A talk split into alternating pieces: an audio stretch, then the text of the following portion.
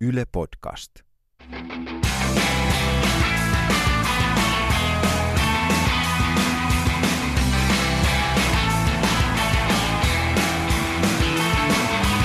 Mun nimi on Jukka Lindström ja tää on Noin viikon radio, jossa ihmiset, joilla on mielipiteitä, näkemystä tai kokemusta, keskustelee yhteiskunnasta, mediasta, viihteestä, politiikasta tai komiikasta ja kertoo, mitä tässä maassa oikein tapahtuu.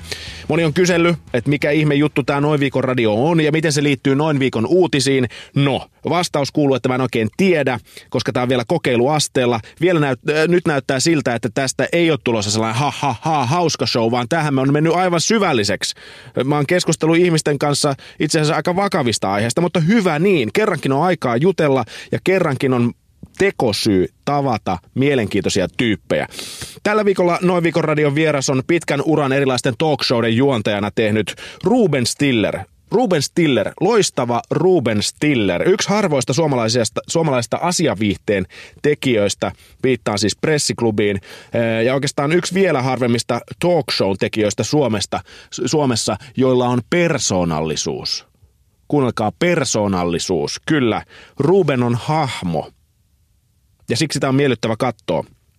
Joko siitä dikkaa, joko siitä ei. Meikäläinen tik- dikkaa. Ja täytyy tunnustaa, että Ruben Stiller on ollut itselle jonkinlainen esikuva. Mä oon aina dikkaillut sen tyylistä ja tekemisestä.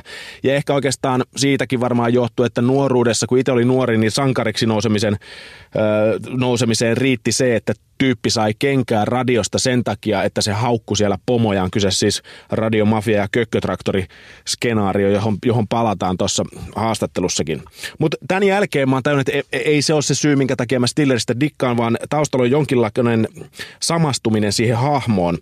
Stillerhän on niin kuin ulkopuolinen, tai sitä ainakin motivoi tietty sellainen ulkopuolisuuden kokemus, ja siihen itsekin samastuu. Ehkä koomikon hommissa jonkinnäköinen ulkopuolisuuden kokemus on oleellista, mutta Yksi juttu ennen kuin päästetään Ruben Stiller ääneen, niin tota, pitää pohjustaa hieman. Tätä haastattelua varten mä luin joskus aikanaan kirpparilta löytämäni Ruben Stillerin Suomi-Finland-kirjan, jossa on koottu hänen tota 2000-luvun alussa varmaan johonkin, tai julkaistu 2006 Image-lehdessä kirjoittamia kolumneja. Ja täältä löytyy sivulta 71 tällainen takinkääntäjän muistelmat, josta mä luen nyt pienen pätkän, koska se on keskeistä ton haastattelun kannalta.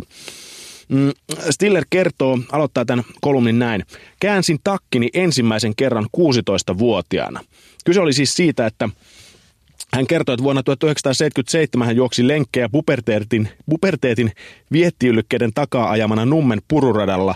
Suihkun jälkeen rentouduin opettelemalla ulkoa ruotsin kielioppia, jota edelleen rakastan. Lipidoni pukeutui kroonisesti teryleenihousuihin ja odotti. Koska sopivaa parittelukumppania ei löytynyt, lipidoenergiani kävi kääntymässä Saukkulan Essolla ja sublimoitui lopulta rankaksi aatteelliseksi aivomyrskyksi, törmäsin kirjasarjaan, joka muutti elämäni.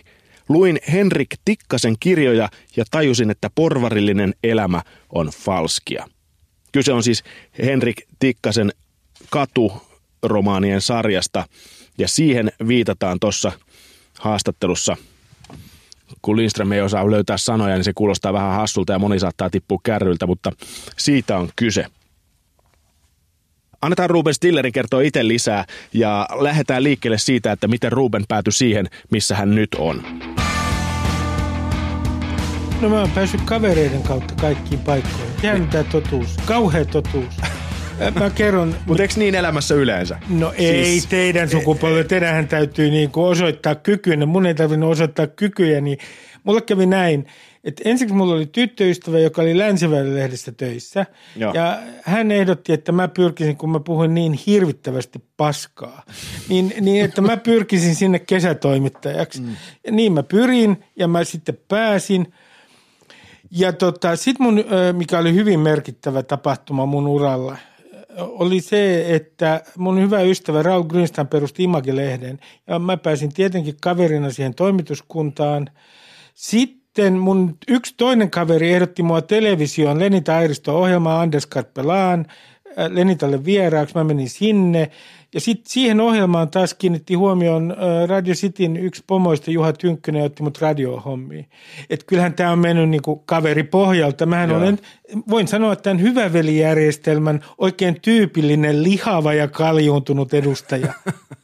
Mutta sitten sä päädyit tota radiomafiaan, josta tota, tietenkin se, mikä niinku, vähän niin kuin Pisan kaltevassa tornissa, niin se muistaa siitä, että se on kalteva. Niin Stilleristä muistaa aina se, että se sai tota, kökkötraktorin puheesta kenkää yleensä. Joo, ja se on kyllä aika masentavaa siis, että ihan suoraan sanon, mistä mut tullaan muistamaan kuoleman jälkeen, se on tämä kökkötraktori, yksi sana.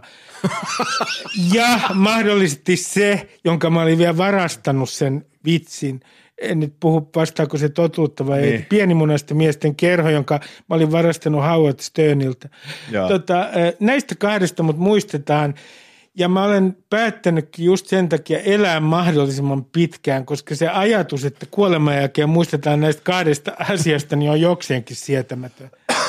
tota, äh, mutta siinähän, se, nyt kun sananvapauden päivää tiistaina vietellään, niin tota, sä oot varmaan, en mä tiedä onko harvoja, mutta yksi niistä suomalaisista, joka on saanut kenkää se, tiedotusvälineestä sen takia, että mitä hän on sanonut on, on air. On, mutta siinähän oli pointtina se, Mä sanoin yhdestä yleisradion johtajasta siis häntä kökkötraktoriksi ja jouduin hyllylle ja sitten suostunut siihen, vaan menin lähetykseen ja tota, sitten sain potkut. Niin siinähän oli tämä juttu, että luultavasti se ei olisi aiheuttanut samanlaista kalabalikkiä, mutta kun Yleisradiossa oli silloin johtajavaalit menossa, jotka vaikutti siihen ilmapiiriin, että se oli se ajoitus. Huvittavaahan siinä oli se, että mä sain sanoa Jeesuksesta ja Mooseksesta ihan mitä tahansa. Ja että ne oli paljon pyhempiä. Mä en tiedä, mikä nykyään aiheuttaisi vastaavan äh, kohun. Mun täytyy kyllä sanoa, että olen ollut huomaavinani, että itse asiassa radiomafian aikana sai puhua kyllä vapaammin mielestäni melkein kuin äh, tänä päivänä. Kyllä siellä oli rajojen ylityksiä muutenkin. Joo. Että tota, ei voi sanoa, että, että tämä olisi nyt välttämättä nykyään sen liberaalimpaa. Niin tämä liittyy myös siihen tota, se ei, se ei ole ehkä sellaista auktoriteettisensuuria, tai siis ei, ei tämä nyt Suomessa tietenkään sillä lailla sensuuri ole, mutta se, se, se tulee jostain sellaisesta niin kuin yleisestä ilmapiiristä, että ei uskalleta sanoa asioita Joo. niin räväkästi niin, kuin nykyään ehkä on 80-luvun taitteessa. Nykyään on tämä, että kun itse asiassa monet työsuhteet, esimerkiksi toimittajilla on määräaikaisia – nuorilla toimittajilla. Niin kyllähän siinä nyt vähän funtsii, mitä sanoo ja mistä tulee ongelmia. Mm. Sehän on ihan selvä. Niin oli meilläkin silloin äh, määräaikaisia työsuhteita, mutta tämä tämän alan ää, työtilanne oli silloin niin toisenlainen kuin se on nykyään, niin paljon parempi silloin. Että eihän sitä ää, sillä tavalla funtsinut. Sitä ajatteli, että sai jostain muualta duunia. Ja kyllähän tämä työtilanne vaikuttaa siihen, mitä ihmiset uskaltaa sanoa ja mitä ei. Mm. Hyvin paljon. Että se, että olet lyhyillä määräaikaisuuksilla ja yrität niin kuin, äh, saada jatkoa itsellesi, niin totta kai se vaikuttaa myös siihen, miten me käytetään sananvapautta. Mm. Mutta sitten on myös se, että eihän tuollainen niin vastakarvaan puhuminen, se ei ole muodissa myöskään. Ei kauheasti. Itse asiassa mua on huvittanut tämä, että mä luin Turkan aiheita äh, alkua siitä kirjasta uudestaan himassa. Ja muistelin näitä Turkan aikoja, jolloin samoin kuin silloin, kun mä itse aloitin 80-luvulla, kaiken maailman eksentriset hahmot, kummalliset hyypiöt, niitä toivottiin valtamediaan. Mitä kummallisempi, sen parempi. Nykyäänhän näin ei välttämättä niin kuin ole, että ei oteta enää sillä tavalla niin kuin samanlaisia riskejä tämmöisten todella eksentristen tyyppien suhteen, kummallisten tyyppien suhteen. Ja nythän olisi tilaus uudelle Turkalle ja, ja uudelle tällaisille tyypeille, jotka niin kuin pistää kaikki kuviot sekaisin. Mutta jostain syystä he, he ei ole nyt valtajulkisuudessa. He on äh, sinua lukuun ottamatta muuten. E, tuota, he on tuolla Facebookissa, nämä kaikki niin. eksentriset ja mm. kummalliset tyypit. Että, että, ja si, yksi, missä on sananvapaus, joka liittyy sun ohjelmaasi ja mistä mä olen erittäin tyytyväinen, on satiiri. Mm. Et satiirissa sä voit, äh, siihen on tosi vaikea käydä tänä päivänä käsiksi. Niin, koska huumorintajuttomuus no, huumorintajuttomuus on, on, on synti. synti ja aika iso sellainen. On, mutta, mutta tämä mikä, mikä on tämän, tämän satiirin ja, ja huumorin sellainen vallankumouksellinen voima, niin kyllähän se on niin kuin näin, että kaikki kestetään – mutta sitten jos tuota, oman talon johtajiin kohdistuu ää, satiiria, niin sitä ei välttämättä kestetä. Mm. Joidenkin ammattikuntien ammattiin kuuluu sen kestäminen niin kuin poliitikot ja nyttemmin myös enenevässä määrin yritysjohtajat. Mutta mikä onkaan se jengi, johon se ei saa kohdistua? Olisiko se median johtajat? Mä luulen, että se on semmoinen pyhä alue. Ja, ja kiellän, kiellän muuten tekemästä pilaa yhdestäkään. Ylen pomosta. mutta, mutta sullahan, siis tämä on nyt mun tulkintaa sun öö, puhetta vastaan retoriikasta, että sä, sä oot raivannut tai tehnyt tilaa oikeudellesi sanoa tiettyjä asioita sellaisen tietynlaisen ironisoinnin kautta. Mm. Olen jo. Onko se tietosta vai onko se? No, e, se on tietyllä tavalla se on niinku tietosta, mutta kyllähän se, silloin kun äh, esiintyy julkisesti ja varsinkin kun on, on tota, keikkunut täällä aikansa näyttämällä narrina, niin, niin kyllähän se on pakosti tietosta. Mutta siinä mielessä se tulee mun omasta elämähistoriasta, että mun hima oli sellainen, että mun isä oli juutalainen ja ruotsinkielinen ja tuli oli äh, niin kuin porvaristosta. Mun äiti oli duunari Pohjanmaalta alun perin kotoisin, 21 vuotta nuorempi ja suomenkielinen. Toisin sanoen meillä oli, miten mä sanoisin, useampia eri identiteettikertomuksia kotona. Ja tota, sitten me asuttiin Nummi Pusulassa, josta kumpikaan ei ollut kotoisin. Äh, lienee selvää, että tämmöisissä olosuhteissa alkaa pohtia identiteettiä. Mun ironia ja mahdollisesti itseironia tulee aika paljon siitä, että, että mä oon koko tämän uran, julkisen uran ajan etsinyt tavallaan julkisuuden kautta identiteettiä, niin löytämättä sitä.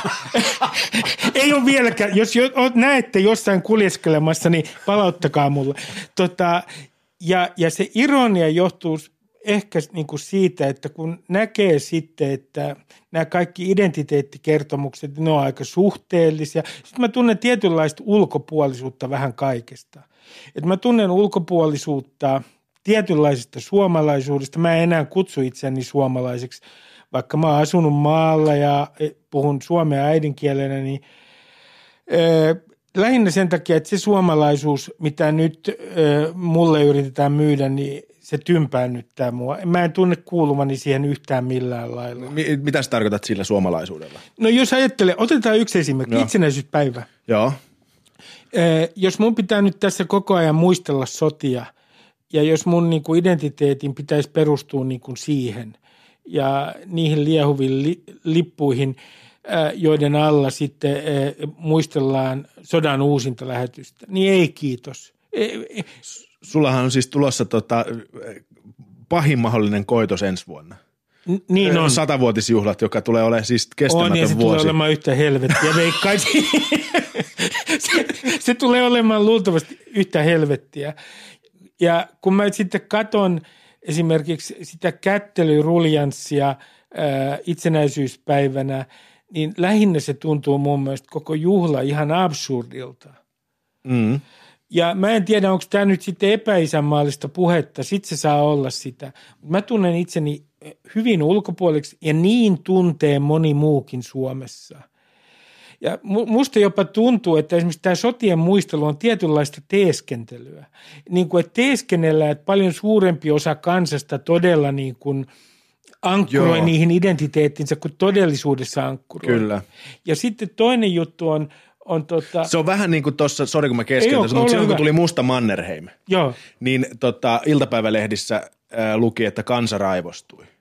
Mutta kyllä se ei se ollut kyllä kansa, joka raivostui, ei. vaan se oli iltapäivälehtien niin kuin kuvittelema kansa. On. Eli me, me luullaan, että meillä on valtava määrä ihmisiä, jotka on jotenkin niin kuin – valtavan tuohtuneita siitä ja, ja kykenemättömiä lukemaan niin kuin monimerkityksellisyyttä siinä, että, että Mannerheim onkin, Mannerheimia näytteleekin musta mies. Ja, ja se käytät sanaa kansa ja niin käytän minäkin, mm. mutta tämä on oireellista Suomelle. On joku niin kuin eliitti ja sitten on tämä kansa. No jos tämä olisi normaali länsimaa, niin mehän puhuttaisiin kansalaisista ja kansalais... Totta, joo. Ja, ja, ja tämä Ein Volk und Ein Reich, jos vähän karrikoi, tämä ajatus siitä, että meillä on joku kansa. Kansahan tarkoittaa tässä yhteydessä, on perinteisesti tarkoittanut rahvasta. Hmm. Ja sitten on tämä eliitti. Mm. Ja tämä rahvas on se, mitä tämän eliitin pitäisi sit jotenkin niinku sivistää ja, ja jalostaa. Ja tota, nythän se näyttää olevan niin, että eliitti on aivan kauhuissaan, kun tämä rahvas on ruvennutkin poliittisesti aktiiviseksi ja sillä on oma puolue, jonka nimi on perussuomalaiset. Perussuomalaisista, mutta täytyy sanoa se, että hehän on tehnyt yhden nerokkaan jutun, että perussuomalaiset ovat tajunneet sen, että kuinka paljon nykyään, kuinka tärkeää on myydä ihmisille identiteetti politiikassa. Ja hehän on niin kuin, tavallaan tuotteistanut su- tietynlaisen suomalaisen identiteetin. Se on identiteettipoliittinen liike. Niin, mutta Stillerin identiteetti ei, ei vieläkään ei, löytynyt. Ei, ei, ei, ei, siitä ei todellakaan. Ja kun mä sanoin, että mä tunnen oloni ulkopuoliseksi, niin kyllähän se koskee mun omaa vähemmistöäkin. Että siis, jos on esimerkiksi oikein niin kuin uskonnollisia juutalaisia, mä oon tämmöinen maallistunut äh, juutalainen – niin kyllähän mä tunnen niin kuin tietynlaista sivullisuutta. Ja kun mä niin kuin mietin, että mistä se niin kuin johtuu, niin varmaan yksi syy on se, että, että me, mun himassa tehtiin oikein niin paha virhe aikoinaan. Mun isän äidinkieli, hän ei alun perin ollut oikeastaan kaksikielinen, hän oli ihan ruotsinkielinen. No mun faija ei puhunut meille pienenä ruotsia. Sitten kun Faija oli vanha, niin me itse puhuttiin hänelle ruotsia, mutta siis mun äidinkieli ei ole ruotsia, alkuperäinen äidinkieli. Ja mun isän puolella on käynyt niin, että mun isoisä puhui jiddisiä, mun isälle ruotsia, mun isä ei puhunut myöskään omaa äidinkieltä ja mä puhun suomea mulle. Ja kyllä se nyt jossain näkyy. Tässä on ollut sellaisia historiallisia katkoksia tässä tarinassa aika paljon. Niin. Mutta mä, mä luin tuosta sun se kirja, se Suomi-kirja. Joo. Siinähän sulla on yksi sellainen, onko ne, onko ne Imagen, tota, on, no Imagen. Imagen kolumneja, Joo, Joo on. jostain 2000-luvun alusta. Joo. Se on muistaakseni julkaistu 2006. Mä yritän unohtaa ne. Mutta siinä oli aika hyvä siis kuvaus tästä, kun sä puhut tuosta ulkopuolisuudesta. Joo. Että sä olit tavallaan porvarisperheen kakara, joka halusi löytää duunari-identiteetin. Joo. Meni duuniin johonkin grillikioskiin Joo. ja sitten ihmetteli, kun ei löytynyt sitä identiteettiä, kun, kun tota asiakkaat vittuili. Joo, joo, joo. Ja mä, mä olin Raksalla. Mun surkein kokemus äh, työläisidentiteetin etsimisessä on seuraavanlainen. Mä menin yhden kaverini kanssa, joka on myös juutalainen, en sano nyt nimeä. Me päätettiin mennä äh, tota, satamaan töihin. Mä kestin alle puoli päivää. Sanoin suunnilleen niin kuin kola oli liian hapokasta. Ja, ja tota, mun kaveri kesti vähän pitempään. Se taisi olla koko päivän siellä. Ja, ja tota, sit mä olin kyllä kaksi kesää Raksalla duunissa, Ruotsissa ja sitten myöhemmin Suomessa. Mutta tota, mun täytyy sanoa, että se oli kyllä hieman huvittavaa. Äh, hyvä opetus se oli. Joo. Ottaa turhat luulot pois vähäksi aikaa. mitä, mitä sen jälkeen tapahtui, kun ei, ei löytynyt sitä identiteettiä? No tota, milläköhän tavalla mä oon loppujen lopuksi. Sitten alkoikin tulla niinku media ja se kaikki huutaminen radiossa, se täydellinen sekopäisyys. Ja, niin sehän oli vähän sellaista niinku epätoivosta äh, halua, niinku, että mulle tulisi joku seinä vastaan myös. Mm. Ja sitten tulikin yhdessä vaiheessa. Että kyllähän se oli jonkinlaista, ja ennen kaikkea siinä oli tällainen juttu. Mun isä oli kuulunut sellaiseen sukupolveen juutalaisia, joiden piti olla tosi varovaisia. Se näkyy mun isän käyttäytymisessä. Mun isän käyttäytymisessä oli jotain, joka muistuttaa eh, semmoisen varovaisen maahanmuuttajan käyttäytymisestä, jonka pitää koko ajan niin olla kunnioittava eh, enemmistöä kohtaan. Ja mähän tein päinvastoin. Mähän oli varsinainen rääväsuu ja kyllä siinä oli joku pointti. Se oli vähän niin kuin symbolinen tämmöinen kapina ehkä isääkin vastaan, että mä tein kaiken päinvastoin. Että juutalainen voi niin kuin aukoa päätään ihan miten sattuu. Use, onneksi mulla on niin huono muisti. Mä katuisin, mutta mulla on niin- onneksi niin huono muisti. Mutta siinä oli ilman muuta tällainen pointti. Mutta oliko siinä siis, äh, se oli siis 80-luku, eikö niin? Se oli 80-luku, joo. Niin tota, mm, se, sehän on niin kuin, okei, tää on, mä en ole varma, epäpoliittista aikaa. No se oli, se oli tota, jos Tai ka- sulta meni se 70-luku tavallaan ohi. mut Sä luen et päässyt sinne ei, huutamaan, sinne tuota, niin kuin punalippujen Ei, alle. mä sanoisin näin, mun traumat liittyy 70-lukuun ja nimenomaan suomettuneisiin oppikirjoihin, jossa Ceausescun pellot oli aivan loistavia, koko neuvostosysteemi se vaan niinku, äh, hohti täydellisyyttä. mun traumat perustuu siihen valheeseen, mitä meille, meille viralliset oppikirjat sy- syötti. Ja, ja sitten 80-luku oli sellainen, että taistolaisliike oli kuollut ja sitten tuli tämä uusi kulutushedonismi, sitikulttuuri, sai niinku kuluttaa, sai, sai tienata rahaa, se ei ollut synti. Tuli, ja sit, Mutta se oli myös vastateko. Se oli vastateko tätä Joo. taistolaisliikettä ja sen puritanismiin vastaan. Ja, jos oliko kai, se siinä mukana? Oliko se, oliko se mä, olin, mä olin 80-luvun liikkeessä kyllä sikäli mukana, että mä olin sekä Image-lehdessä että mä olin sitten Radio Cityssä. Ja kyllähän se oli sellaista, silloin ei ollut painovoimaa. Ainahan sitä romantisoi niin kuin nuoruuttaan. Mutta jos mä vertaan tähän aikaan, niin se ero on nimenomaan se, että mitä kummallisimpia ilmiöitä tuli, niin kaikki toivotti tervetulleeksi. Siinä oli joku sellainen niin kuin, ikään kuin... Ää, henkisen vapautumisen fiilis. Ja se oli myös naurettavaa osin. E, e, jos kertoo jonkun esimerkki, esimerkiksi nämä sitikulttuurin niin kuin ensimmäiset jupit, jotka tuli Suomeen, niin onhan siinä jotain hyvin koomista sitä, että ihan niin kuin he olisivat keksinyt rahan ansaitsemisen, että rahan ansaitseminen on hienoa, niin kuin kapitalismi ei olisi koskaan aikaisemmin ollutkaan. Mutta mun täytyy sanoa, että olihan siinä sellainen joku todella henkisen vapautumisen fiilis. Mm. Niin.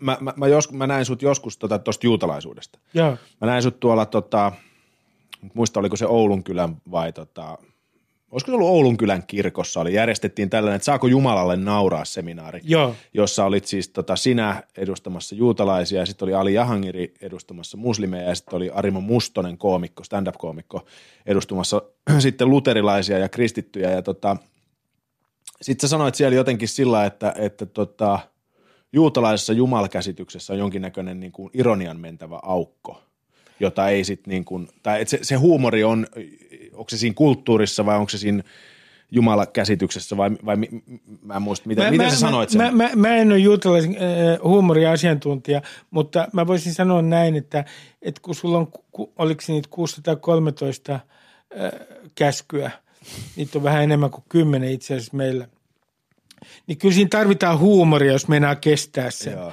Ja, ja, ja useinhan se huumori on vähän myös sitä, että, että kun laki on niin tiukka, niin se on varmaan ollut myös tapa niin kuin, ö, etsiä henkistä vapautta. Ennen kaikkea sortoa vastaan. Se on ollut mm. lääkettä, lääkettä omalle psyykkeelle. Semmoinen jiddishkaitin eli jiddisinkielisen kulttuurihuumori, niin sehän kohdistuu aika usein myös näihin oman yhteisön auktoriteetteihin ja tiukkoihin just tiukkaa uskonnolliseen vallankäyttöön. Ja kyllähän se on... Ö, Siis äh, miten mä kuvaisin sitä niin kuin eroa? Ehkä se niin kuin, äh, nauru ei ainakaan ole saatanasta, päinvastoin. Niin. Synagogassa ja, saa nauraa. Sa, joo, ja jos menee esimerkiksi Helsingin synagogaan, niin äh, kyllähän siellä niin kuin välillä rabilla on ollut vaikeuksia pitää niin kuin järjestystäkin, koska kaikki puhuu äh, aika maallisia asioita ja kyllä siellä niin kuin vitsikin lentää. Niin. Kyllä se tunnelma on aika erilainen kuin, kuin esimerkiksi Nummen kirkossa, missä olen myös viettänyt aikaa. Hmm. Ja, ja tota, mutta siitä, sitä mä en niin kuin henkilökohtaisesti tiedä, kuinka paljon siitä niin kuin omasta tavasta katsoa maailmaa niin on tullut siltä puolelta, koska ei mulla ollut sellaista juutalaista kasvatusta, että, että mut olisi kasvatettu niin kuin esimerkiksi johonkin ää, ää, kodissa, jossa on uskonnollisia rituaaleja tai näin. Mm. Et, et, et ja, siinä mielessäkin sä tavallaan, jos, jos juutalainen kulttuuri on jollain tapa, tapaa ulkopuolinen, joo, niin sit sä oot vielä niin kuin ulkopuolinen olen, siinä. just näin. Mä, just näin. Ja sitten mä oon ulkona siitä tavallaan siitä isän kulttuurista, joka oli myös kielellisesti ruotsinkielinen. Että, että se varmaan on vaikuttanut niin kuin tavallaan siihen näkökulmaan. Mä myös sanoisin niin kuin näin, että mulle on itselleni mä en osaa kertoa ensinnäkään vitsejä, minkä kaikki tietää. Ja sitten mä en osaa myöskään, mun mielestä niin stand-up-komiikka on todella vaikeaa. Mutta sä oot tehnyt sitä joskus. Olen, mutta mä sain Tampereella aikaan sellaisen, äh, sellaisen tota, humoristisen ilmapiiri, jota on nähty lähinnä pohjalaisissa hautajaisissa. tota, se, oli, se oli sellainen, niin kuin, että todella, jos joku olisi tullut paikalle, niin se olisi ihmetellyt, että onko joku kuollut, kun täällä on tällainen tunne. Mitä sä sitten puhuit? No, mä kerroin mielestäni hauskoja vitsejä. Joo. Ja kukaan ja, ei nauranut. Ei, kukaan ei nauranut. Ja mä traumatin, mä join kaksi päivää sen jälkeen. E, ja, mutta en jäänyt alkoholistiksi. Ja, ja tota, se on mun mielestä mielettömän vaikeaa. Mä erotan ka, e, itse kaksi asiaa, että jotkut on koomikkoja. Koomik, koomikkona esiintyminen vaatii mieletöntä taitoa, että se onnistuu todella. Sitten on niin sanotut humoristit. Humoristi on sellainen, että esimerkiksi jossain televisio-ohjelmassa niin se yrittää pitää tietynlaisen tunnelman yllä. Tai sen huumori syntyy vähän niin kuin jostain tilanteesta tai se syntyy niin kuin, vähän niin kuin automaattisesti, mutta se ei ensisijaisesti yritä naurattaa. Joo. Se enemmän luo tunnelmaa. Mä kuulun jälkimmäiseen, koska mulla ei ole oikein kykyjä olla koomikko. Mä aion kyllä joskus vielä yrittää sitä stand-upia vähän ennen kuin mä teen itsari luultavasti. mutta, tota, mutta, mutta en koe, että se on mun laji. Mä muistan, mä, mä teen myös ruotsiksi virusteatteriin stand-up. Ketkä näitä silloin järkkäs? Mikä, Stan musta, Saanila. Stan Saanila, Stan joo. Saanila järkkäs. Ja ensimmäisellä kerralla yleisö, suomenruotsalainen yleisö on hyvin kohteliasta niin naura varmaan en tiedä kummalle enemmän se, että mä puhun kuitenkin murteellisesti ruotsia vai niille itse jutuille. Mulle jäi ikuiseksi mysteeriksi. Mutta tota, mä opin ehkä yhden asian myös itsestäni, että mulle tuli sellainen hölmistynyt olo, mitä, mikä koomikolle ei varmaan tulisi vastaavassa tilanteessa. Että miksi mun pitää naurattaa noita? Joo. Silloin jos ihmiselle tulee tämä kysymys siellä lavalla, niin sen ei ehkä kannattaisi esiintyä koomikkona. Niin joo, niin eli siis tavallaan vastareaktio myös joo. siis siinä, että nyt mulle on annettu tehtävä joo. ja enpä teekään sitä, vaan annan jotain, mitä ne ei ole odottanut. Joo, että, että, että se oli jotenkin se, se rooli on kyllä todella niin kuin, äh, vaativa. Ja sitten siinä on se ero tietenkin elävän yleisön kanssa, kun pitää olla rytmitaju, pitää osata lukea elävää yleisöä. Sitten kun on pitkän aikaa ollut tuolla suljetussa televisiostudiossa, jossa ei ole yleisöä, niin se on ihan toisenlainen maailma. Se on paljon helpompi maailma. No toisaalta ja toisaalta. Niin, ei se ei varmaan tel, ei telkkarikaan helppoa. Mä, mä, mä koen sen, mun mielestä on todella vaikea niin kuin ennakoida niin kuin elävän yleisön reaktioita. Mulle sopisi ehkä kuollut yleisö. Mä en niin loukkaantuisi siitä, kun ne ei naura. Joo, mutta se tota, mä mietin tota siis, ennen kuin me päädyttiin stand-up niin siis, tää, siis mua, mua kiinnostaa tämä juutalainen huumori siis sen takia, koska kaikki, siis jenkkiläinen stand-upihan on lähtenyt tota, nimenomaan juutalaisesta kulttuurista. Joo, niin ja sitten tämä ulkopuolisuuden ö, kokemus, niin sehän nyt avautui mulle ihan uudella tavalla, jos miettii, että mm, se on myös tietynlainen niin kuin, ö, tota, selviytymismekanismi, on sitten huumori selvitä siitä ulkopuolisuudesta. On, ilman Tavallaan mennä, mennä, jos me mietin esimerkiksi Ali Jahangiria, joka on, on tota Iranista tullut, ties, olisi mitä, 7, 8, 9-vuotiaana, ja tota, menee tavallaan lavalle olemaan tietyllä tapaa niin kuin jotenkin niin kuin avaamaan meille suomalaisille sitä hänen ulkopuolisuuden kokemustaan, joka on sitten taas hirveän, hirveän niin kuin ravitsevaa suomalaisille. On ja sitten siinähän on, vaikka se ei olisi stand-up-komiikkaa, Suomessa ei ole vähemmistön edustajia niin kauheasti kuitenkaan, ää, miten mä sanoisin, tuommoisen, jos laskee mukaan talkshot, huumoribisneksen mm alalla. Niin kyllähän se on aina siinä tapauksessa ja äh, voin sanoa henkilökohtaisesti, että niin on ollut myös mun kohdalla. Sellaista, että sä id, niin kuin leikit omalla identiteetilläsi. Joo. Sä, sä käytät sitä niin kuin välineenä siinä. Ja, ja tota, sitten tietenkin kysyy omalta kohdalta, kohdaltaan, että missä se, niin, sitä kysyy, että missä se raja kulkee – ja äh, kyllä mun on esimerkiksi itse sanottava näin, että mä en voi kertoa sellaisia vitsejä juutalaisista, minkä mä kertoisin äh, toiselle juutalaiselle niin elävä yleisön edessä. Joo. Et, että, et, mä huomaan, niin kuin, että se raja kulkee. Jos se, mä huomaan, missä mun huumorintajun raja kulkee ihan totaalisesti. Niin se kulkee kyllä siinä, että kaikki, mikä liittyy siis ää, toisen maailmansodan aikaiseen massamurhaan, niin, niin mä en jaksa kuunnella mitään mm huumoria siitä. Siinä kulkee mun raja. Mutta mut sanoiko se siis, tai tarkoitatko sitä, että sä saattaisit kertoa siis juutalaiselle ystävälle siitä aiheesta vitsin? No ai, en oikeastaan. Vaan, Kyllä mä semmoisiakin mikä... juutalaisvitsejä niin tiedän, mutta, mutta en. Mutta mä kerron, voin kertoa tässä sulle esimerkki, mitä mä en kertoisi yleisölle. Tota, no joo. No, tämä on aika viaton vielä, mutta että, että, niin kuin, että että jos mut kysytään, että e, e, e, tota, miksi et muuta Israeliin, niin se on muuten hyvä paikka, mutta siellä on liikaa juutalaisia. Niin, et, mutta toi, joo, toi on hyvä. Jos sä kerrot no. tällaisen jutun, joka ei ole edes vitsi, jos sä kerrot sen, niin sen merkitys muuttuu, kun sä kerrot sen tavallaan suurelle ei-juutalaiselle yleisölle. Joo. Ja, ja tota, sen merkitys on niin kuin oman vähemmistön piirissä, kun sä kerrot ihan toisenlainen. Se, Joo. Siinä on enemmän, huomattavasti enemmän mun mielestä suoraan sanoen kerroksia siinä vitsissä silloin. Mut, mut, sä kerrot, kerrot sen tavallaan enemmistön piirissä silloin, kun sä kerrot sen oman vähemmistösi piirissä, jolloin siitä tulee tietyllä tapaa oikeutetumpi.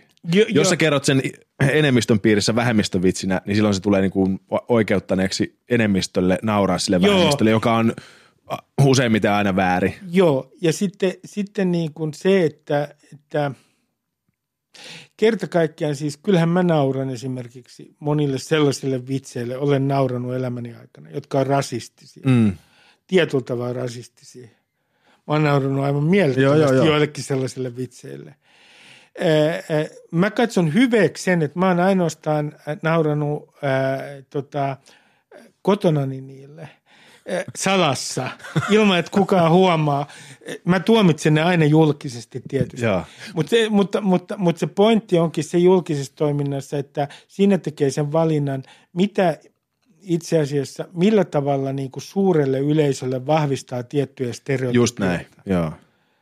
Ja ei mua oikein niin kuin huvita sellaisten tiettyjen stereotypioiden niin kuin vahvistaminen. Sehän on mun mielestä ihan selvää, että, että niin kuin ennakkoluulojen vahvistaminen on paljon helpompaa noin niin kuin huumoriavulla kuin ennakkoluuloja vastaan taisteleminen. Just näin.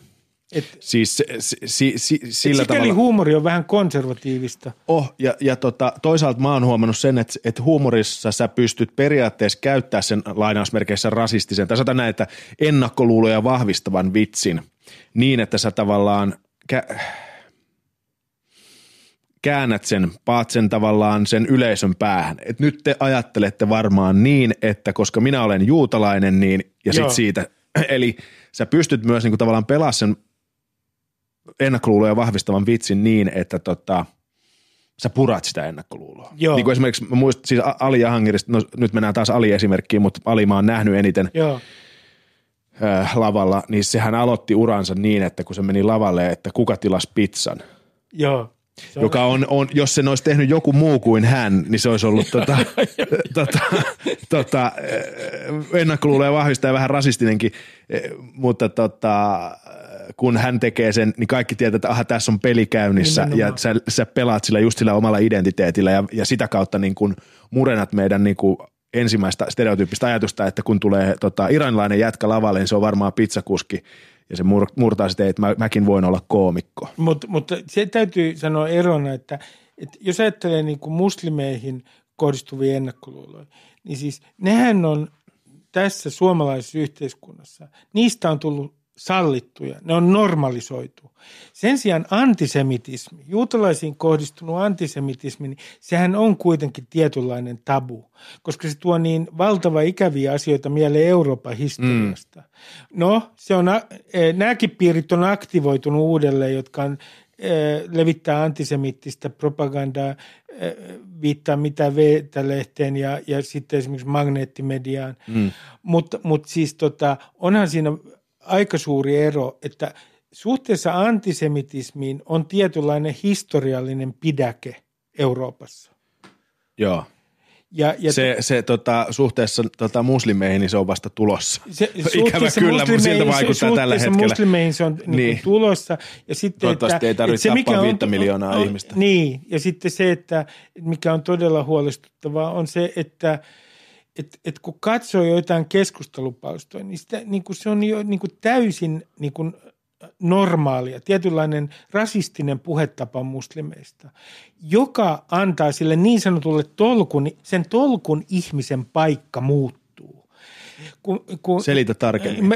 Kun puhemaailma muuttuu rasistiseksi, esimerkiksi muslimien suhteen, niin silloin se tolkun ihminen saa luvan, se joka on siinä keskipisteessä. Mm-hmm. Jos toisessa, toisella puolella on täysin suvaitsevainen ihminen ja toisella puolella on rasisti, niin tolkun, jos tolkun ihminen on siinä janan keskellä, niin kun tämä puhemaailma muuttuu tarpeeksi rasistiseksi, niin tolkun ihminenkin saa luvan Kyllä. puhua itse asiassa rasistisesti. Hän ei vaan puhu niin rasistisesti kuin jotkut rasistit. No se on just tämä siis, että kun on nyt määritelty tämä keskustelu ääripäiden väliseksi, Joo. niin, niin määrittelemällä ääripäät uudelleen sä pystyt siirtämään poliittista keskustaa Joo. tavallaan siis myös, myös tämän niin kuin puhettavan keskustelun. Joo, ja sitten mun täytyy sanoa yksi asia tässä yhteydessä.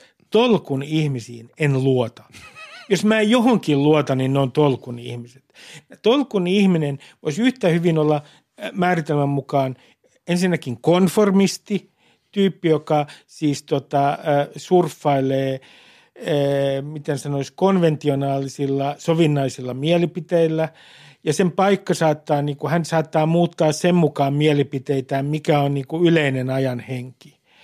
Ja, ja sitten tota, tolkun ihminen hän on hyvin usein sellainen, joka moralisoi hirveästi jotain ääripäätä. Mutta hänen niin kuin, oma äh, ajatusmaailmansa niin kuin jää vähän epämääräiseksi. Ja se, että meidän presidentti ja monet muut on niin ylistänyt tolkun ihmistä, niin äh, mun täytyy sanoa näin, että tota, että mä kyllä suhtautuisin suomalaiseen tolkun ihmiseen paljon epäilevämmin. Ja, ja tota, kysyisin vähän näin, että kuinka paljon näillä tolkun ihmisillä on siviilirohkeutta. Toisin sanoen, kuinka usein, kun valitettiin, että nämä tolkun ihmiset ei esimerkiksi somessa osallistu tarpeeksi keskusteluihin, koska he, heille on niin ikävää, kun siellä on niin äärimmäistä se keskustelu – niin ehkä se vika ei ole näissä ääripäissä, vaan siinä, että tolkun ihminen on yksinkertaisesti niin kuin sen verran laiska ja pelokas, eikä hänellä ole siviilirohkeutta, että hän uskaltaisi ottaa asioiden puolesta mitään selvää kantaa. Mm. Ja kun puhutaan niin kauniisti hiljaisesta enemmistöstä, niin eikö kannattaisi kysyä, miksi se pitää sitten turpansa kiinni? Mm, mm. Mutta tota... myös se tolkun, tolkun ihminen, se on tietynlaista tota sellaista perinteistä suomalaista, että ei nyt, ei nyt tuota... Joo, ei teidän numeroa. Joo, joo, että ei nyt puhuta ei tästä. tehdä numeroa. Ei nyt ruveta niin kuin keskustelemaan poliittisista asioista. Antaa, antaa jonkun muun tehdä se meidän puolesta. Joo, se on myös tätä näin, että, että mikä on tässä suomalaisessa kulttuurissa aika syvällä. Jollakin on niin kuin, joku esittää oman mielipiteensä tunteenomaisesti. Sillä on tunne mukana siinä, niin siinä on monien tolkun ihmisten mielestä heti jotain epäilyttävää. Että ajatella, sillä oli tunnekin. Voi Herra Jumala. Tän näkee esimerkiksi televisiossa, kun täällä kerrankin syntyy semmoinen keskustelu televisiossa, missä niin kuin vähän tunteet alkaa nousta pintaan. Täällähän, no, missä tahansa keskusteluohjelmassa, Joo. yleensä täällä niin kuin heti kauhistutaan. Joo. Että kuinka nyt tolla tavalla pääsi lipsahtamaan ihan tunne. Joo. Että on tämä hirvittävää. Mulla tuli mieleen siis tämä, tota, siitä kun mä luin sitä tota, sun kirjoittama, mikä sen kirjan nimi nyt on? Suomi Finland. Suomi Finland, niin tota, ää, tästä, tästä tota, missä sä viittasit muuten näihin Tikkasen ää, tähän romaanisarjaan. Eh, Joo, katuromaanisarjaan. Kolosaaren ja niin edelleen. Mikä se muuten oli, minkä se, se herätti sussa jonkun tällaisen? Se, se, tota, se, sen, se, sen kirjasarjan, odota, sen kirjasarjan ää, oikeastaan vaikutus oli se, että minusta tuli radikaali. Ja se, siinä oli vielä sellainen mulle henkilökohtaisesti merkityksellinen asia, että sen kirjasarjan ensimmäisen kirjan antoi mun isä mun käteen. Okei. Okay. Ja, ja, ja, ja siinä on teema, joka on tähän päivään asti vainonnut mua. Ja se on se tietynlainen suhde porvarillisiin kulisseihin ja yleensä kaikenlaisiin kulisseihin, organisaation kulisseihin ja porvarillisiin kulisseihin etupäässä. Ja semmoinen kaksijakoinen suhde niin kuin porvarillisuuteen. Mähän pidän esimerkiksi, vaikka en itse välttämättä ollenkaan käyttäydy hyvin, niin mähän pidän niin kuin ystävällisistä ja kohteliaista tavoista. Mä en vaan ole kauhean kiinnostunut etiketistä koskaan, mutta mä pidän tietynlaisista niin porvarillisista jutuista oikein paljon. Mä elän hyvin keskiluokkaista elämää itse, mutta sitten mitä tulee sellaisiin tietynlaisiin – jonkinlaiseen elintasokilpailuun tai siihen, että meidän pitää näyttää perheenä joltain, niin se tympii mua todella kovasti. Ja, ja tota, mä huomaan, että se sama ajattelutapa heijastuu kaikkialle. Että kyllä mun usein ensimmäinen niin kysymys organisaatioissakin on se, että, että joo joo, näin meille sanotaan virallisesti, mutta mikä on totuus? Mm joku sellainen kulissien vastainen taistelu rakentamalla itse kulisseja sitten niin. Mutta mulle tuli mieleen siis siitä ää, ulkopuolisuus plus se identiteetin hakeminen, mistä sä puhuit, niin tuli mieleen tämä tota, tää, Woody Allenin Annie Hallin alussa, kun se kertoo Groucho Marxin vitsin. Mä en muista Siis, äh, ootas nyt, se on siis, mä kirjoitin sen ylöskin tähän, siis äh, I would never wanna belong to any club that would have someone like Joo. me for a member. Joo. Eli siis en haluaisi kuulua äh, sellaiseen porukkaan tai klubiin tai, tai tota, seuraan, joka hyväksyy mut jäseneksi. Joo, kyllä se pätee minuun, minuun tota, aika hyvin. Sitten mä pidän siitä Groucho Marxin yhdestä toisesta vitsistä. Äh, se oli, tota, Groucho Marx oli yhdessä – amerikkalaisessa äh, Beach Clubin äh, jäsen. Ja se oli päässyt sinne, tota, äh, mä en tiedä, se oli vissiin vieraan siellä. Ja sitten sille ilmoitettiin, että ne ei ota juutalaisia jäseniä. Siis joskus 50-luvulla tämä oli ihan tavallista Totta, Yhdysvalloissa. Niin Groucho Marx oli sanonut, kun hänen poikansa oli puolijuutalainen, hän, pojalla oli ei-juutalainen äiti, että pääseekö hänen poikansa rantaveteen, koska se on puolijuutalainen. siitä mä pidän aika paljon siitä vitsistä.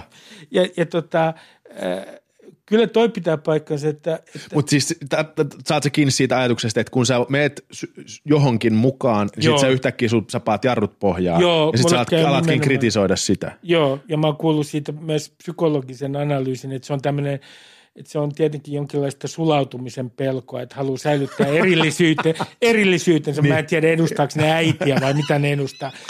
Mä, mä, mulla ei ole aavistustakaan, mutta kyllä toi pitää niin kuin täysin paikkansa. Mä alan aina epäillä.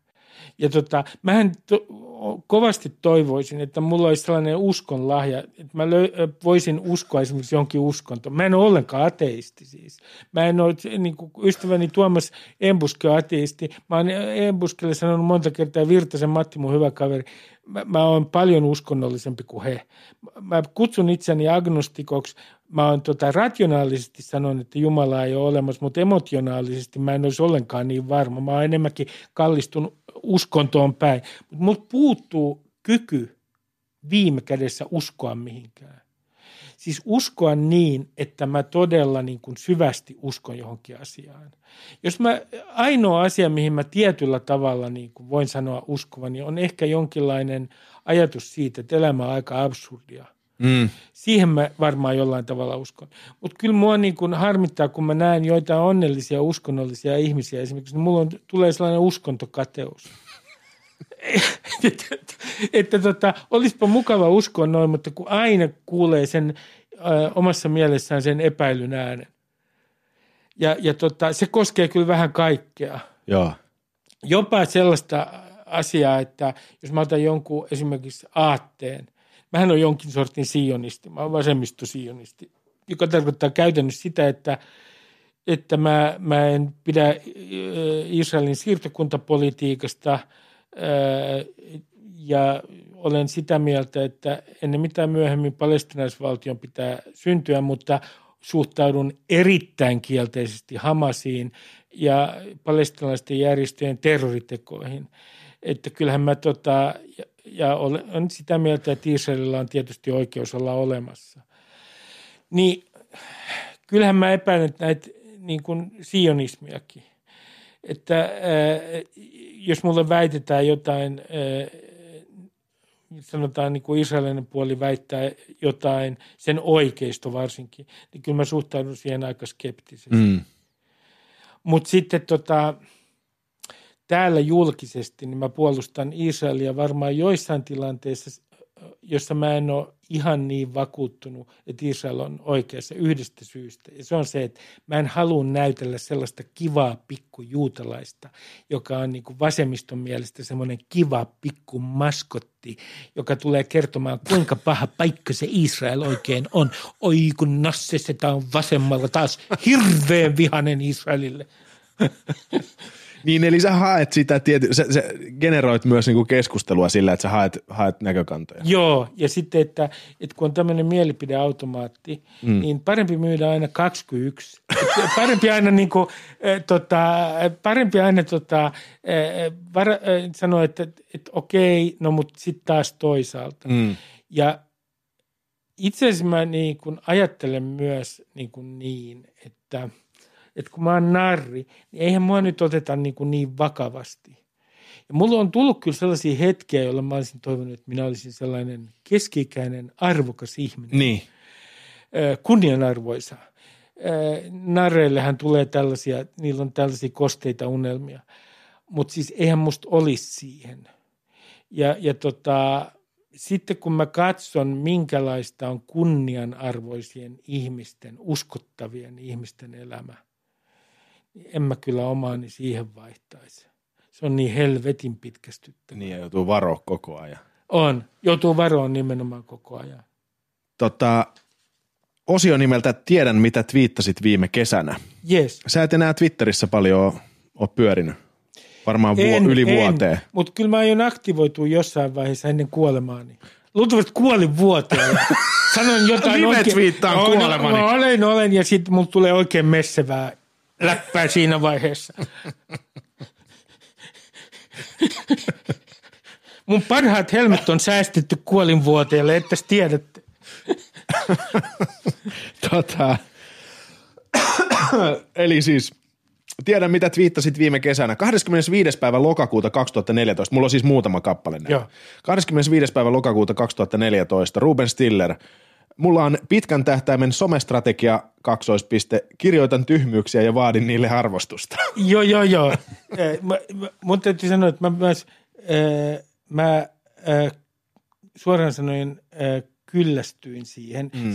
Se, se, minkä takia mä kyllästyin, johtuu varmaan siitä, että mä oon joko täysin sitoutunut johonkin tai sitten en ollenkaan. Joo. Ja mä, mä vietin Twitterissä kuusi tuntia päivässä parhaimmillaan. Ja sitten mä aloin huomata, että hetkinen, mä oon 50, mitä neljä siinä vaiheessa. Mun elämä kuluu tähän. Mä kuolen jonain päivänä. Mulla ei aikaa mihinkään muun kuin tähän twiittaamiseen. Mikä siinä oli se koukuttavuus? No, onko, se se, onko se se, että joku ihmisten, tykkää sun? Si- siinä, joo, mutta sitten siinä oli semmoinen, että sellaisia tyyppejä, joita mä en ollenkaan tuntenut, ne oli kauhean ystävällisiä. Joo. Ja tota, minun tepsii se aina, ystävällisyys. Joo ja mä olin niin kuin oikein hämmentynyt siitä. Nyt mä oon kuullut, että Twitter on nykyään paljon ilkeämpi, se oli se pari vähän, vuotta sitten. Joo, se on vähän muuttunut. Että, että mä olin kyllä aika otettu siitä ihmisten myötämielisyydestä. Joo. Se tota, mä, mä oon huomannut itse ton sosiaalisen median kanssa siis sen, että kans väsähtää siihen. Ja sitten mä oon tullut siihen tulokseen, että sosiaalisen median käyttö just tollainen vähän tollainen kompulsiivinen – pakonomainen, tai pi, pal, jos sitä käyttää paljon, niin sehän on tota, loppujen lopuksi ihmisten sosiaalisen median käyttö on kaipuuta keskusteluun jonkun ihmisen kanssa. Joo. Näin, ne näin. haluaa tota, jakaa jonkun, heittää jonkun mielipiteen tai, tai mitä niille kuuluu tai mitä ne on tehnyt, ja sitten ne kaipaa siihen, tuota, tai siis nyt kun puhun heistä tai niistä, niin tarkoitan siis itseäni. Ja se kaipaa siihen, että joku peukuttaa tai tykkää, tai heittää kommenttia, mä voin käydä keskustelua. Mutta sitten se aina jää siis sosiaalisessa mediassa jotenkin vajavaiseksi. No mä, mun täytyy myöntää, että mä kirjoitin just Imagen kolumni siitä, kuinka mä inhoan tietynlaista jakamista myös nykyään yli kaiken. Mun mielestä ihmisten pitäisi jakaa vähemmän. Ja, siis ei, kokemuksia. Aa, niin, kun sä niin, niin, niin, niin, ja niin, tämä, niin. tämä perheiden brändääminen, niin kuin perheet brändäämässä itseään. Katsokaa, kuinka meidän lapsemme pomppii trampoliinilla, kuinka hauskaa se on. No sitten on pakko peukuttaa, vaikka se ei ole ollenkaan niin kuin, voi kuinka pitkästyttävä. Katsokaa, mitä me olemme syöneet. Katsokaa nyt jumalauta, mitä me olemme syöneet. Minkälainen kattaus meillä on. Koko tämä perheelämän ja oman elämän brändääminen. Kyllä mun täytyy sanoa, että mulla tulee siitä sellainen tunne, että äh, eikö nyt vähemmällä jakamisella ensinnäkin selviäisi ja missä kulkee yksityisyyden raja. Sitä paitsi mulle tulee vähän sellainen olo, että ne elämykset, niin sanotut elämykset, kokevat inflaation, kun niitä jakaa äh, niin kuin holtittomasti äh, tarpeeksi kauan tuolla niin kuin Facebookissa. Mm. Ja, ja tota, se juttuhan on se, että ihmisten pitää jo elää elämänsä niin, että sitä voi peukuttaa. Joo. Ja, ja, ja tämmöinen ilmiö niin on mun mielestä aika masentava. Ja sitten ihan suoraan sanoen, jo, joidenkin niin kuin esimerkiksi perheiden eh, esittämät niin kuin pätkät omasta perheelämästään, jo, joihin verrattuna Strömsöki jää kakkoseksi. niin, että Strömsöki on ihan traaginen paikka niihin verrattuna. Niin, niin, niin on mun mielestä jotenkin niin kuin, jo niin, niin kuin kornia, Joo. että mä en tiedä enää, että, että niin kuin mitä sanoisi siitä. Joo. Se ei ole yksityisyyden loukkaus, vaan se on yksityisyydellä loukkaaminen. Joo, se on yksi, nimenomaan yksi, se on erittäin hyvä. Yksityisyydellä loukkaaminen ja sitten tämä, että kun tavallaan elämyksistäkin tulee sellainen jonkun puuhamaan elämyspaketteja. Niin kuin perheen tapahtumat muistuttaa jonkun niin kuin tota, ää, puuhamaan sellaista niin kuin karnevaalia, Juu. jonka joku ohjaaja on niin kuin ohjannut. Niin en, mä en, niin kuin, mä en kerta kaikkiaan jaksa. Ja jos perhe-elämä täytyy tuotteista, niin miksei sitten perhe tee kunnolla brändiä? Sillä tavalla, että esimerkiksi tässä on Kenosten brändi. Ja siihen kuuluu muun muassa se, että meidän kakarat pomppii trampoliinilla. Pian, nythän on se Suomen kaunein koti, niin kohta tulee siis Suomen täydellisin perhe. Mä haluan juontaa ton. Mä, mä haluan juontaa ton ehdottomasti, koska mun mielestä tollainen ohjelma, joka on niinku seuraava askel Strömsöstä, on sellainen, johon mä sovin aivan loistavasti. Ja voin sanoa, että siinä vaiheessa, jos pääsen juontamaan sitä, niin tulen olemaan jokaisen juonon aikana hirvittävässä krapulassa.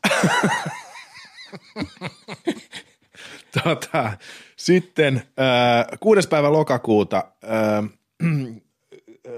2014. Köyhät ovat liian proosallinen vähemmistö oman suvaitsevaisuutensa rakastuneille. Omaan suvaitsevaisuutensa rakastuneille. Tämä liittyy johonkin, sun, sulla oli siis pitkä, tota, missä sä, itse asiassa jatketaan teemaa. Siis tämä oli samana päivänä, äh, 6. lokakuuta, kun oli keskustelu siis tota, SM-liigan jääkiekon, jääkiekkojoukkueessa, että onko siellä homoja. Joo. Ja tota, sitten oli tällainen sulla samana päivänä.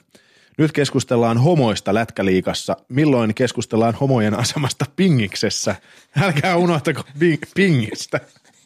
Joo, kieltämättä mä olin huolestunut tällä kertaa. Huolestunut kansalainen siinä niin kuin kyseli. Mutta sä niin kuin selvästi kritisoit tota, ää, myös tällaista, tota, no seuraava, siis tämä on vuotta aikaisemmin, elokuussa, yhdek- ää, 19. päivä elokuuta 2013, Stiller twiittaa, liberaalin elämä on ihanan kevyttä, otetaan vaan joku vähemmistö ja ratsastetaan sillä. Anteeksi terve kyynisyyteni. Siinä on ihan mun yksi äh, tietynlainen ydinsanoma. Tietynlainen su- kevyt suvaitsevaisuus niin on aika niin kuin mun mielestä todella kevyttä. Ja ihan suoraan sanoen vähemmistön edustajana itse en luota siihen. Ja sitten niin kuin, mä asetan myös sen niin kuin kyseenalaiseksi, että että mähän nyt tietenkin äänestäisin tasa-arvoisen avioliittolain puolesta, mutta mä ymmärrän senkin, että jos sä oot jossain tuolla ää, työttömyysseudulla ää, on kaveri, joka ei ole saanut, niin kuin sanotaan, ää, niillä paikkakunnilla saanut piparia pitkään aikaa ja, ja on työtön, niin se ei kenties mieti transgender blender ongelmia. Joo. Se ei mieti sukupuolenvaihdosleikkauksia ää, ja, ja tota, siitä se koko maailma tuntuu vieraalta. Niin kyllä mua välillä vähän huvittaa tämä ja tämä suvaitsevaisuuden muoti. Siis, että mistä ryhmästä saa suurimmat pisteet. Niin siis se jollain tavalla niin kuin välillä ottaa mua niin kuin todella aivoon.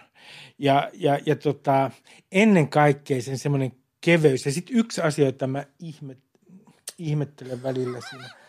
Siis tota, se, se päivittely, se pikkuporvarillinen päivittely. Kuka on sanonut jotain rasistista?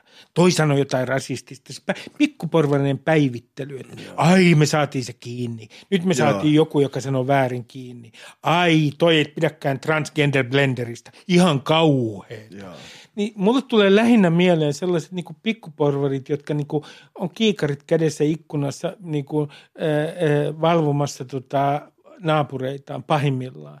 Mä en sano ollenkaan. Mun mielestä on hyvä, että rasisteille, että heidän puheitaan kommentoidaan, mutta kun se menee tietyn pisteen yli, jos tap, niin kuin, ikään kuin kynnys reagoida muuttuu niin matalaksi, että ei sillä ole enää mitään merkitystä koko jutulla, mm. niin, niin se on mun mielestä sekin voi olla äh, huono juttu, että tämä reaktio rasistisiin puheisiin kokee jonkinlaisen inflaation. Joo. Ja, ja se päivittely ja kauhistelu niin kuin mua jotenkin ottaa niin kuin päin. Että jos mulle nyt esimerkiksi sanotaan, että kun tässä Suomessa on antisemiittejä, niin mä sanon, että älä helvetti. Niin tulee aina olemaan. Et kysymys on siitä, että toimitaanko lain puitteissa ja onko olemassa niin kuin ihmisiä, jotka ää, niin kuin ovat tarpeeksi massa, jotka ovat heitä vastaan. Mutta siis sellainen tietynlainen, äh, miten mä sanoisin, sellainen, niin kuin, että etsimällä etsitään ja ollaan kauhean omahyväisiä siitä, että ollaan löydetty joku suvaitsematon. Mä näen siinä jotain pikkasen epäilyttävää siinä suunnattomassa hyveellisyydessä. Ne on yksinkertaisia asioita. Se on hirveän helppo tuomita, kuin että ottaa kantaa johonkin monimutkaiseen dilemmaan. On, juuri näin. Ja, ja se on just näin. Ja sitten tota, siinä on myös äh, niin kuin sitä, että usein mielestäni, että jos mä nyt ajattelisin itse, mähän en ole kauhean suvaitsevainen ihminen. Mähän vaan näyttelen sitä. Ja, ja tota, niin mä luulen aika moni muukin. Niin. Että jos me tutkitaan omaa itseämme, niin, niin kyllä meistäkin löytyy sellainen pimeä puoli. Kysymys on tietenkin siitä, miten me käyttäydytään. Siitä on viime kädessä kysymys. Mutta niin kun, se vie varmasti pikkasen niin kuin intoa siitä päivittelystä ja moralisoinnista, jos itse tajuaa, että omassa itsessäkin on sellaisia ennakkoluuloja, jotka ei ole niin kauhean kauniita. Mm. Viimeinen twiitti. 4. päivä toukokuuta 2013. Voisiko joku kertoa, miten saan Cherokee-näppäimistön pois päältä iPadista? En ole intiaani. Se, joo, mulla oli itse asiassa, mä olin laittanut sinne jonkun näppiksen päälle ja mä en saanut millään sitä pois. Ja se oli todella intiaani, kuitenkin... joku intiaanikielen näppäimistö, joka on Applella. Joo, mutta sä sait kuitenkin twiitattua mä sain, mä, mä sain twiitattua, se oli sen verran, se oli niin kuin meidän perheen tämä elämys, mitä me markkinoitiin. Että Cherokee-näppäimistö on jäänyt nyt päälle. Tota, ja, ja täytyy sanoa, että mä muuten sain vastauksen siihen todella nopeasti. Twitteristä? Joo, ja itse asiassa sain sen äh, intiaaninäppäimistön pois päältä. Okei. Okay. Että lähimmäisen rakkaus voittaa. Kiitos hei Ruben Stiller. Kiitoksia paljon. Lähimmäisen rakkaus voittaa. Twitterissäkin. Saa nähdä, kuinka pitkään. Sosiaalinen media on saatanasta. Ainakin välillä siltä tuntuu. Kiitos Ruben Stillerille. Kiitos Ruben Stillerille. Loistavaa, että hänet löytyy aikaa jutella mun kanssa lähes tunti. Öö, itse asiassa me keskusteltiin pidemmäänkin mitä te kuulitte nyt, mutta mä leikkasin sieltä osia pois, jotka kiinnosti vaan mua ja Rubenia, eikä varmaan ketään muuta. Hei, tässä oli tämän viikon Noin viikon radio. Lähettäkää mulle palautetta tästä, tästä jaksosta ja tästä ohjelmasta. Mikä vois, mitä voisi olla vieraita, mitä voisi tehdä paremmin, mitä voisi tehdä huonommin harvoin saa sellaista palautetta, tee tämä asia Jukka huonommin. Tee, mitä voisi tehdä huonommin? Älä ole Jukka noin hyvä tossa. No nyt tuli oma hyväistä, hyväistä voi jumalauta. Okei, kiitos tästä viikosta. Ensi viikolla jotain muuta. Moi moi.